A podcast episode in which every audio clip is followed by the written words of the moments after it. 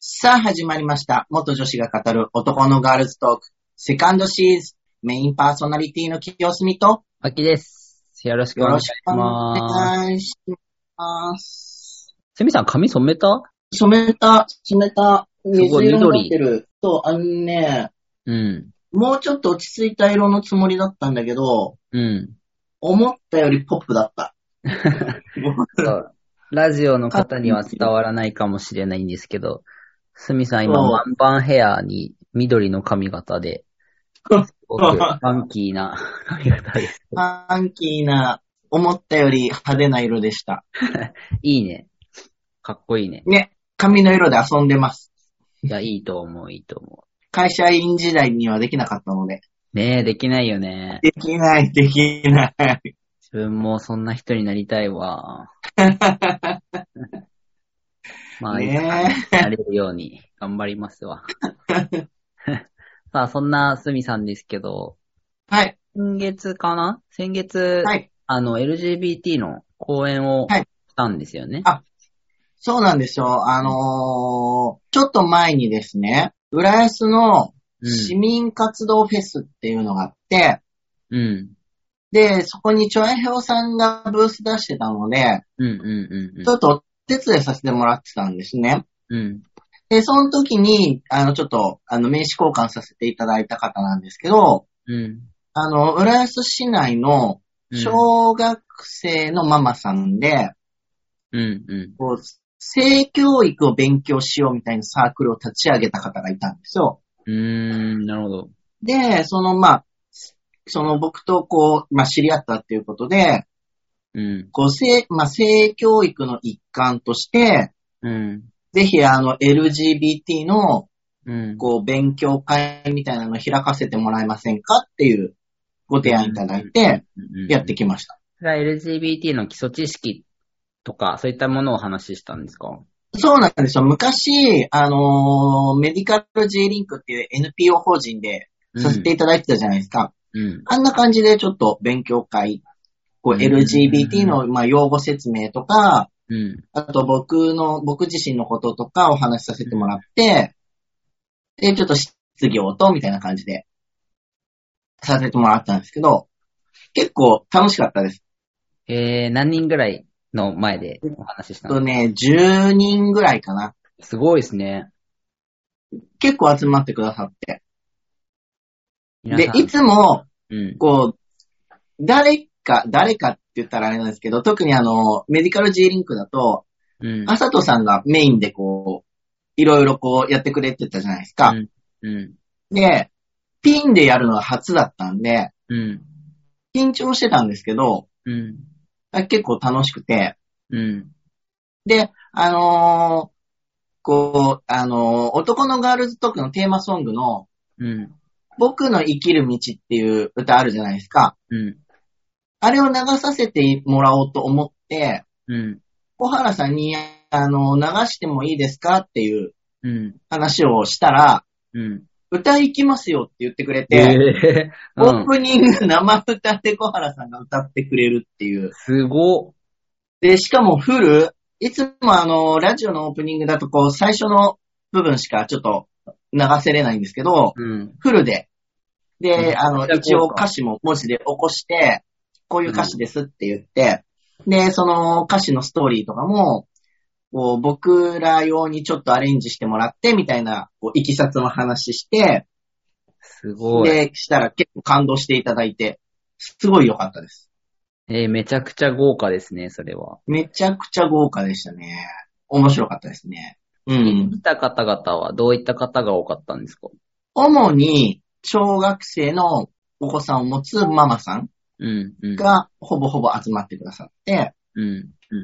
まあ、LGBT に関しては、うんまあ、なんとなく知ってるっていうぐらいの感じの方々が大半を占めていて、うん。用語の説明からうん。うさせてもらったんですけど、一番盛り上がったのが、ん。うん。あの、自分の性別について考えてみようみたいな感じで、ああ、はいはいはい。考えてもらったんですよ。うん。で、こう、性別をこう考えるときに、体の性別と、うん。心の性別と、うん。こう、恋愛対象とかあるじゃないですか。うん恋愛、好きになる相手の性別。うん。で、ここに僕、もう一個、うん性表現っていうのを入れたんですよ。はいはいはいはい。うん。うん、あのー特に最近あの、ノンバイナリーとか、うん。うん。こう、服装とか、うん持ち物とかを、性別にこだわらない人とか、うん。多いじゃないですか。うん。うん。なので、性表現を入れると、すごく、こう、皆さん、考えるきっかけになってくれるかなと思って、うん。うん。うん。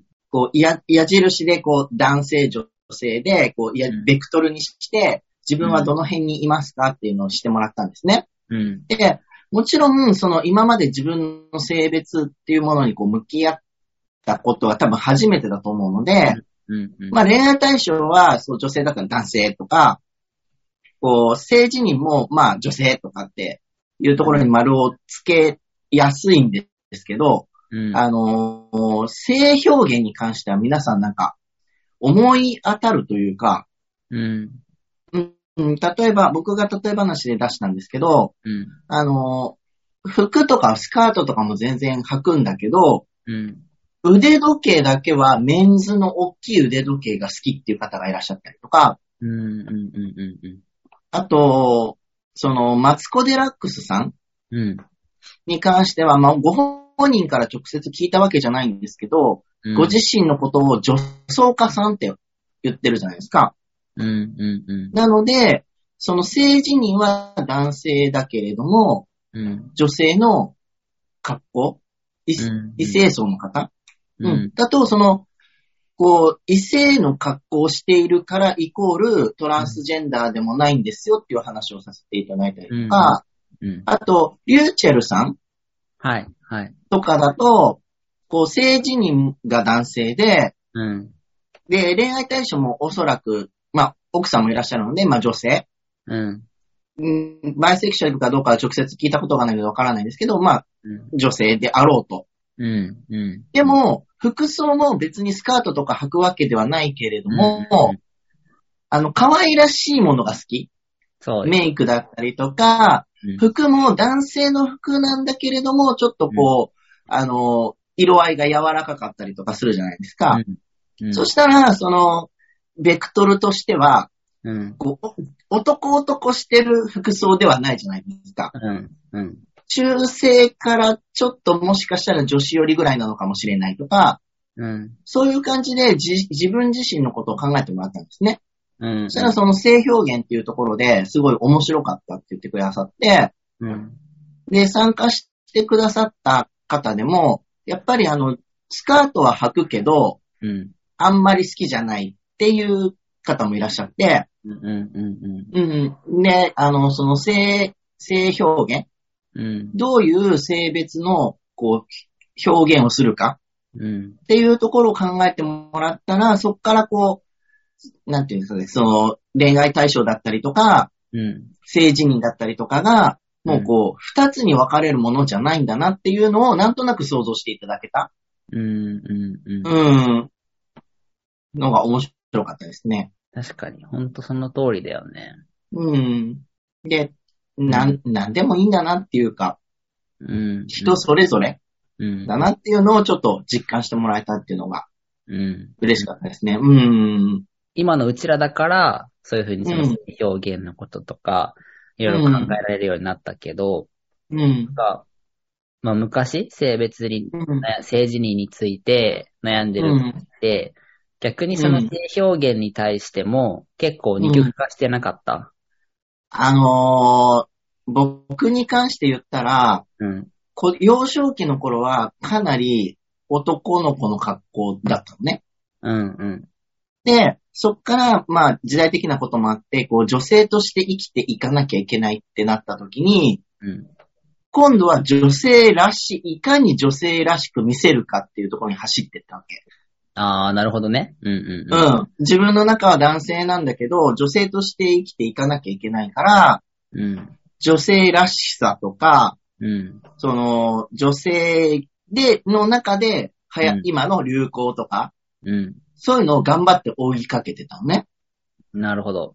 うん。で、今度は改めて自分の性自認を見つめて、うん。やっぱり男性だし、男性として生きていきたいなって思った時に、うん今度は男らしさを求めるわけ。ああ、そうだね、そうだね。うん、そう。あの、女性、男性として生きるって思思うじゃんうん、うん、うん。で、特にホルモン投与受けるとさ、うん中性的な時期とか通ってくるじゃない、うん、こう女性からだんだん男性に移行していく、この中性的な時に、うん、あのー女性と思われたくないとか、うん、こう女性とバレたくないっていう気持ちが強すぎて、うん、で、こう自分では頑張って男性の格好してるのに、うん、こう女子トイレ案内されたりとか、うん。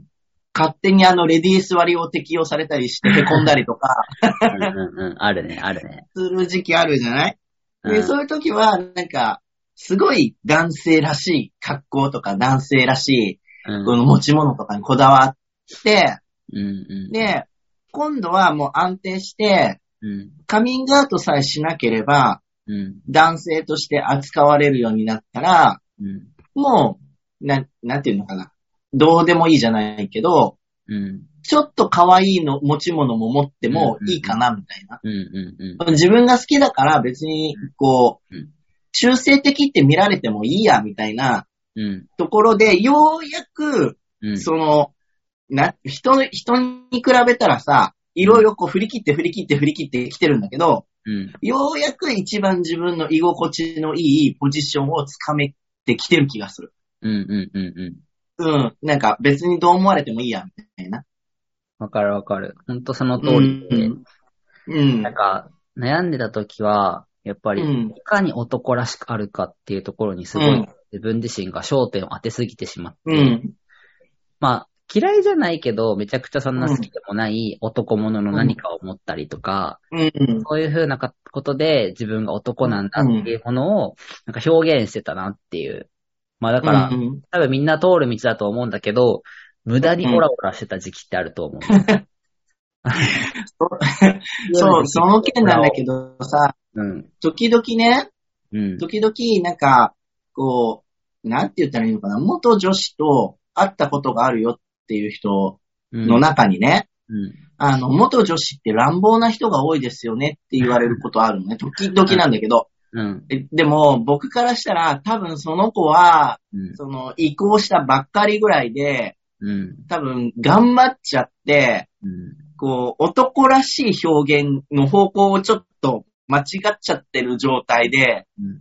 うん。で、それを抜けたら多分落ち着くんだろうけど、うん。そういう状態の時に会っちゃったんだろうなって勝手に思ってる。うん。そうだね。それうはある、ん。時、時々は言われない、なんか、オラオラしてる元女子が多いみたいなこと。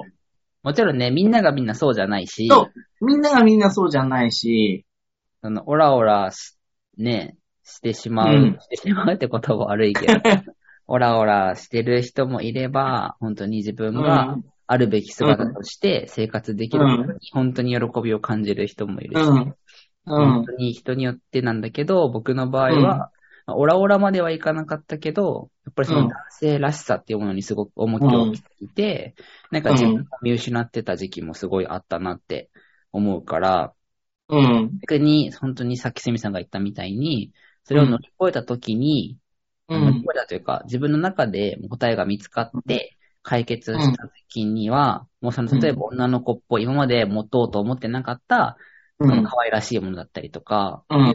もう素直に自分の中で受け入れることができたなって。うん。なのでなんか、なんかこ、うん。うん。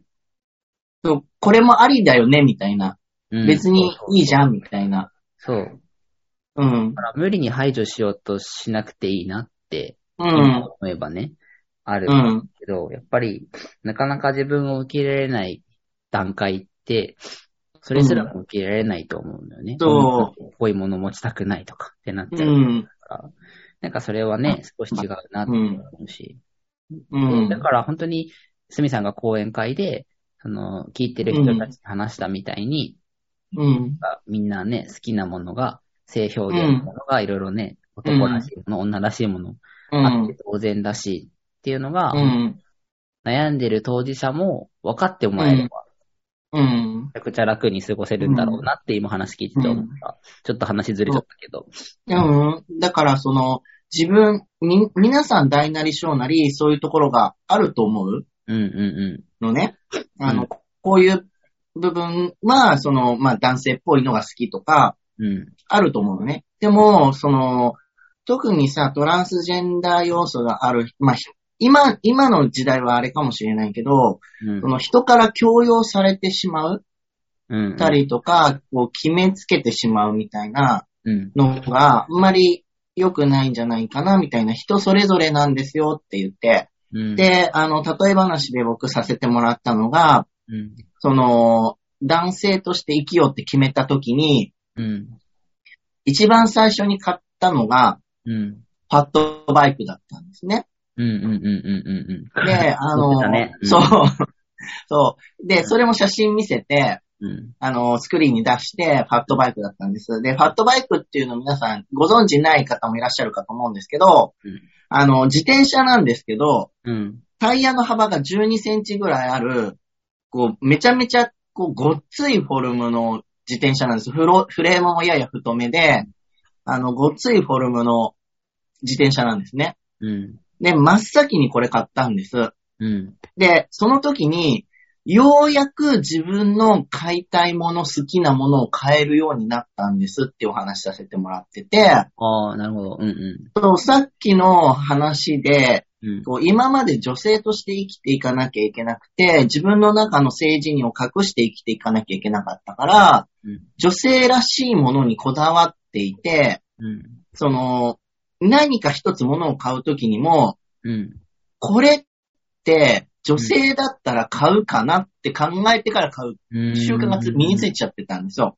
うん。うん。女の子だったらこれ選ばないだろうなとか、うん女の子だったらこっちよりもこっちを選ぶだろうなっていうのを、うん。何、本当に鉛筆一本買うのにもそういう思考でずっと選んだんですね。うん。うん。うん。で、もう男として生きていくって決めた時に自分で好きなものを買おうと思って一番最初に買ったのがファットバイクで、うん。で、あの、まあ、ママさん方だったので、ちょっと、あの、共感してもらえたんですけど、うん。 40過ぎたおばちゃんが、うん。そんなごっつい自転車に乗ってたら、むちゃくちゃ目立つわけですよ。うん。うん。で、普通多分40過ぎたおばちゃんが、この、ね、いなくはないと思うんですけど、うん。その、ファットバイクをチョイスする率ってかなり低いだろうなと思って、うん。うん。で、今までの自分だったら買えなかったと。ああ、なるほどね。うん、女性が、うん。この、ごっついフォルムの自転車をうん買わないだろうなと。うん。でも、その、ファットバイクが気に入って買ったんですね。うん。で、まあ、それからしばらくして、こう、男性ホルモン投与で、うん。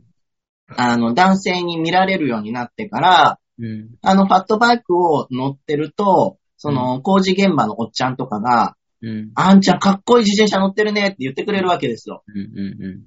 うん。めちゃめちゃ嬉しくて。目立つしね、ファットバイク。目立つしね。うん。街中でマキさんに見つけられた しね。よく見つけてた。あ、すみたんうん。そうそう、そういう感じで、やっと自分の好きなものを変えた。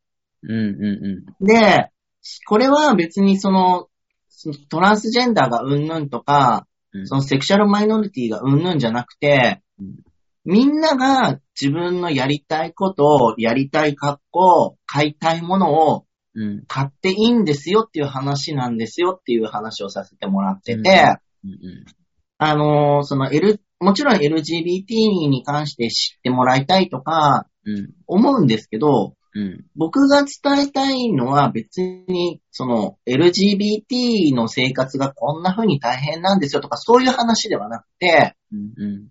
あのー特に今回集まってくれたのが、小学生のお子さんを育ててるママさんが多かったので、あのー僕はトランスジェンダーだけど、トランスジェンダーでなおかつゲイだけど、自分の息子がセクシャルマイノリティをカミングアウトしたとして、うん。あ、そうか、お前も俺の仲間か、ウェルカームって両手話で喜べないです、やっぱり。うん。うん。うん。うん、親だから、自分はトランスジェンダーでうん、トランスジェンダーの生き方が、別に不幸ではないし、この自分はいかにこう、トランスジェンダーをカミングアウトして男性として生きるようになって幸せになったかっていう話も講演させていただいたんですけど、だからといって、息子がそのマイノリティに入っこう分類されることに関しての不安や心配がないわけじゃない。うん、うん、うん、う、うんん。それって、親御さんってみんなそうだと思っていて、うん、決してその、あの、セクシャルマイノリティだからじゃなくて、うん、例えば、自分のお子さんが、あの、お笑い芸人になりたいと。うん、で、10年、20年、売れないけど、うん、すごく幸せそうだと。うん、うん、そういうことも、同じことだと僕は思っていて、そうだね。その子の幸せってその子にしかわからないから、うん。旗が、いや、そんなのやめなさいって言っても、うん、止めても、その子にとっての幸せがどこにあるかわからなくて、うん、僕に関してはせ、たまたまそのセクシャルマイノリティっていう分野だったけど、その子によって個性があって、うん。その子の生き方がある。うん、うで、親が幸せだって思ってる生き方が、子供にとっても幸せかどうかはわからない。ん、うん、うん、うん。で、僕はそこを一番伝えたくて、それがセクシャルマイノリティであろうが、セクシャルマイノリティでなかろうが、うん。同じなんですっていう話をちょっとさせてもらった。うんん。確かに、ほんとそうだよね。うん。そう、たまたまね、セクシャルマイノリティだったからっていう、うん。うん、っ要は別てにい、う感じで。うあのん、セクシャリティとかって別に関係ないんだよね、結局。うん、関係ないんだよね。なんか、その人、その人が幸せだったら別にどうでもいいっていうかさ、そうそうそう、ほんとそうだと思で、本当に親だったらさ、マキさんもね、親になったわけだけどさ、う。うん。あの、ちっちゃいことでもやっぱ心配するじゃん。この子の幸せになるためにって。うん。うん。それが、その子のの悩みと、うん親の悩みと、それも人それぞれで、うんうんうん。うん。で、セクシャルマイノリティだから、幸せになれないってことはないし、うん。うん。で、セクシャルマイノリティじゃないから、こう、幸せが約束されてるわけでもないし、ううん、なんかそれは一緒んうん。かなって僕は思っています。なんか本当に、本当に繰り返しになるけど、セクマイだからとかって、うたんま。たま我々がセクマイだっただけで、うなんん。か生きてれば何かしらの、うんまあ、障害だったり壁だったり、何かしらにぶつかるわけじゃない。うん。それが本当にたまたま我々がセクマイだったってだけで、うん。だからなんか本当に、なんだろうな。まあ少しでもお互いのことを知るっていう歩み寄る、うんなんか理解をするのは難しいと思うんだけど、ただうん本当に歩み寄るとか、うん。もらうっていうだけでも、なんうん。か全然変わってくるんじゃないかなって思うから、だからえーそういうのはそうやってね、うんアンケートさせていただいたんですね。うんうで、そのアンケートの中にすごいなんか嬉しいっていうか、なんかすごいこう僕の心に刺さった言葉があって、ん、うん、で、その書いてくださった方は事前の打ち合わせにも参加してくださった方だったんですけど、うん、で、僕のこと言うじゃないですか。あの、性同一性障害で、うん。なおかつゲイで出産経験があります、みたいな話をするわけですよ。うんしたら、すごい、あの、表現面白かったんですけどうん、もうなんか、セクシャルマイ、大体僕、セクシャル、あの、元女子のゲイですって言うと、うんこう、理解が皆さんついていかなくて、うんうんクエスチョンマークがついたりとかする方多いんですよ。セクシャルマイ、あのー、えっ、と、トランスジェンダー、性同一性障害は理解してくださったり、うん、ゲイは理解さしてくださったりするんですけど、うん。こう、トランスジェンダーでゲイっていうと、こう、皆さん、こう、組み合わせがこうできなくて、うんうんうんってなっちゃう方多いんですよね。うん。で、その方は、その、こう、元女子でゲイで出産経験があるって聞いたときに、もう、なんか、どうでもいいって思ったんです って。 もう、もうなんかこう、こう、頭の中がこう、ぐちゃってなるじゃないですか。情報量が多い。だか、ら、そう、情報量が多すぎて、うん、えってなったらしいんですけど、なんか僕と話してて、うん。もうそんなことどうでもいいって思えるようになりましたって、いい、いい意味ね。うんうん。僕は僕うんうんうと、田中さんは田中さんなんだなって。で、その、カテゴリんーうん。はもうもはやどうでもよくなりましたって言ってくれて、それ一番ありがたいよね、そのそう、一番ありがたいなって。うん。そう、だからその、あの、LGBT の、なんか、こう、講演させてもらうんですけど、例えば、なんか、L がレズビアンの略でとかって、こうんうう、ん用語の説明をこうさせてもらって、例えばトランスジェンダーも種類があるんですよ、いろいろあるんですよ、これだけじゃないんですよって、たくさんの情報を提供するんですけど、うん。僕自身は別にそれを理解したりとか、覚えてる必要は全くないと思っていて、うんうんうんうん。いろんな人がいるんだな。で、この人はどんな感じなんだろうで全部 OK だと思っていて。うんうんうん。うんうん。で、その、その人を否定しない。あ、この人はこういう人なのね。で、うん。あの、いいんですよね。うん。その勉強会っていう感じではさせてもらうんですけど、で、用語説明はするんですけど、うん。説明したこっちがこれを全部理解して覚えてくださいっていう気はさらさらなくて、うん。要はいろんな人がいるんですよっていう。ね、たくさんいるんですよっていう、もうこの2点、うんうんうん。う。ん、かなと思ってます。うんと、そうだよね。うん。あじゃあ本当にすごくいい話ができたし、みんそうなに。すごくいい感じでした。で、いろいろ話を聞いてくれてて、うんで、あの、質問の中で、うん。うん。こう男性ホルモン投与を受けたら、うん。こう性自認の男性っていう部分が強くなりましたかっていう質問があったんです。うんうんうこれすごくいい質問だなと思っていて、その性自認、ホルモンが強いから性自認が強くなるっていうのは全く関係ないじゃないん。うん。まあ医学的にはこう、とあの、性同一性障害の原因が分かってないから、うん。完全に無関係かって言ったらそれも分からない部分ではあるんだけれども、うん。うん。その女性ホルモンが強いから女性の自認が強いとか、男性ホルモンが強いから多いから男性ホル男性の自認が強いっていうのでもないと僕は思っていて、うん。うん。なぜなら僕は出産できるだけの女性ホルモンを持っていたわけですよ。ああ、うんうんそう。 なので、女性ホルモンが不足しているから、男性という自認があるわけではないうん。と思うんですね。うん。で、その、で、さっきの話に戻ると、うん。男性ホルモンを投与を受けたから、うん、男性っていう性自認が強くな、なりましたかっていう質問に対して、すごく難しかったんだけど、うんうんうん。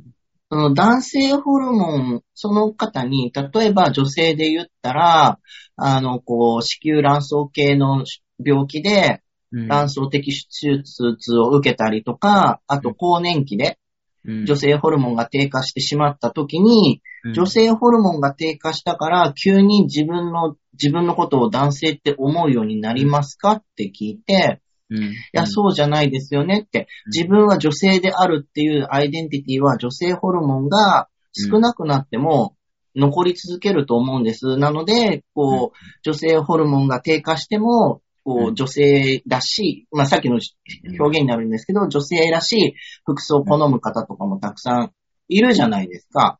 だから、自認は変わらない。自分は女性であるっていう自認は、ら女性ホルモンが低下しても変わらないと思うんです。で、で、それと同じで、男性ホルモンが増えたからって、男性、自分は男だって思う自認が変わるかって言ったら変わらないと思うんですって。うんた、だ、見た目がより男性に近づいていって、男性として社会生活を送れる自信が出てくるから、うん、こう、男性としての、その、なんていうんですかね、こう、自分を解放できる、より男性らしく、もともと自分が持っていた男性らしく過ごすっていうのに近づけるから、うん、その男性らしい表現はしやすくなるっていう話はしても、させてもらいました。うん、うん、うんうん。うん。ほんとそうだよね。なんか、うん。ホルモン的な話はね、確かにわかんないけど、うん、わかんないけど、でも、やっぱりその男性ら、男性、なんだろう。移行期の僕たちって、う男ん性。に近づきたいって思いがすごく強いわけで、うでん。ホルモンを打つことで、その夢、うん夢を叶えることができてるうん。から、うん。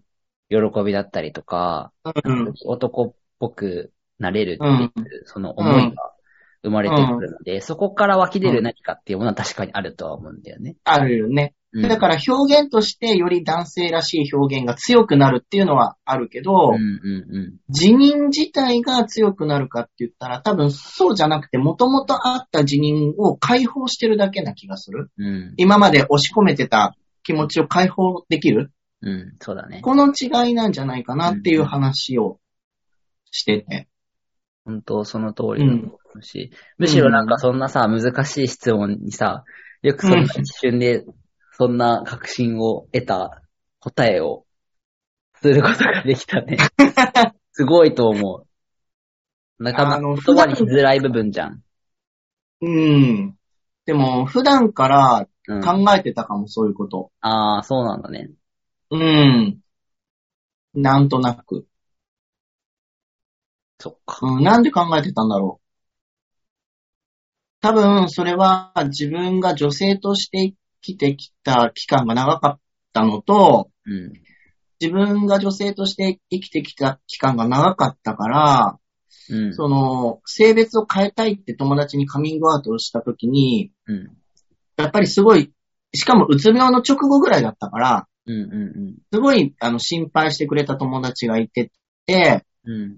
で、その、まあ、うつ病の影響で、うん。性同一性障害とか言い始めたんじゃないかって思った友達がいたのね。うん。うん。うん。んで、その子に多分、いろいろ説明ししたりとかうん。したっていうのもあると思ああ、なるほどね。う。うん。もうにわかに思ったことじゃないとか、自分のその、なんだろう。多分、これも比較できないけど、うん。こう、一般的な女性が思っているうん。女性としての性自認と、僕が持ってる性同一性障害の自認の違いみたいなのとか。うん。うん。うん。うん。あとね、もう一個、これはね、僕答えられなかった質問があって、すみさん、ごめん、あと4分なの。いけるあ、うん、ごめん、おすぐ終わらせる。はいあともう一つ、あ、ごめん、もう一回行くね。あともう一つ、これは答えられなかった質問があって、うん。トランスジェンダーで所長を迎えた時に、生理は嫌でしたかって聞かれたの。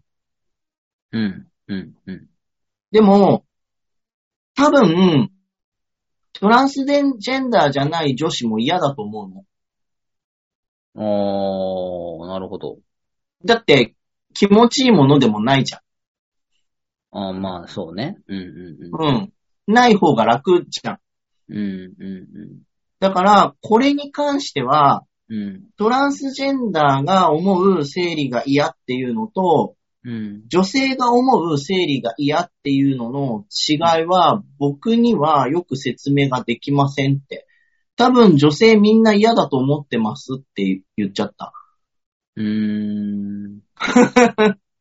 なるほど。これは難しかった。うん、まあ確かにね。うん。なるほど多ね。分みんな嫌じゃんなんか僕何も考えてなかっ たわ。所長来た時のことはすごい覚えてるけど、うん。なんか別に嫌か嫌じゃないかっていう基準じゃなかったので、あ、来たかっていう、ただ、あただの、訴訟がないみたいな。あ、そうう。ん。うんただ事実を、あその時は性自認は別に女だったからさ、うん。なんか、ただ来たっていう、本当事実だけでしか捉えてなかったから、嫌か嫌か嫌でないかって考えてなかったなぁそういえば。そう、だから、これは多分それぞれの違いだし、うん。あの、例えばすごく気持ちよくて、うん。